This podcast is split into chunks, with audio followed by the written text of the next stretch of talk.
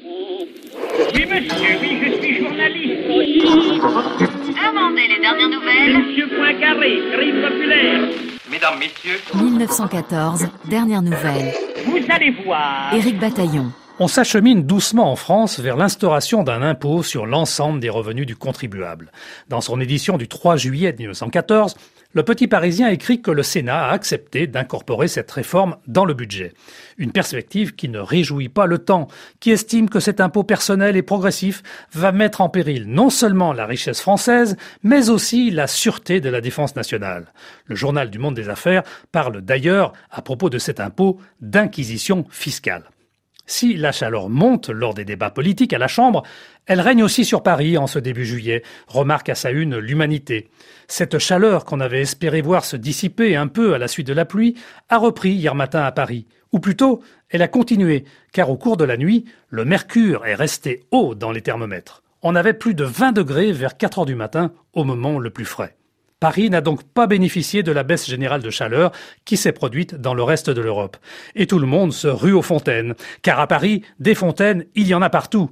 Jusqu'au milieu du siècle dernier, elles étaient même la principale source d'alimentation en eau avec les puits privés.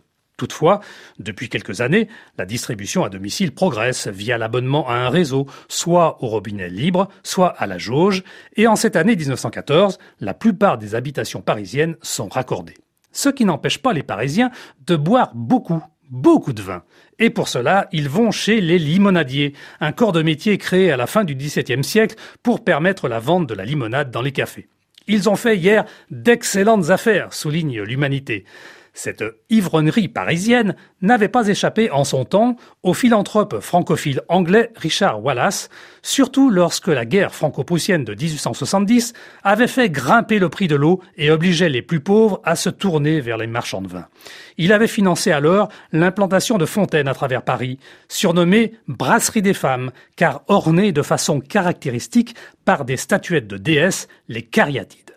À l'été 1911, on se souvient que les fontaines Wallace ont vu accourir les foules à leur comptoir gratuit pour se désaltérer. À l'époque, deux gobelets métalliques pendaient à la disposition de tous. Mais ce système favorisant les épidémies de maladies, en ce 3 juillet 1914, on se désaltère désormais en amenant son gobelet personnel. Pour en savoir plus, rendez-vous sur le site 1914 dernières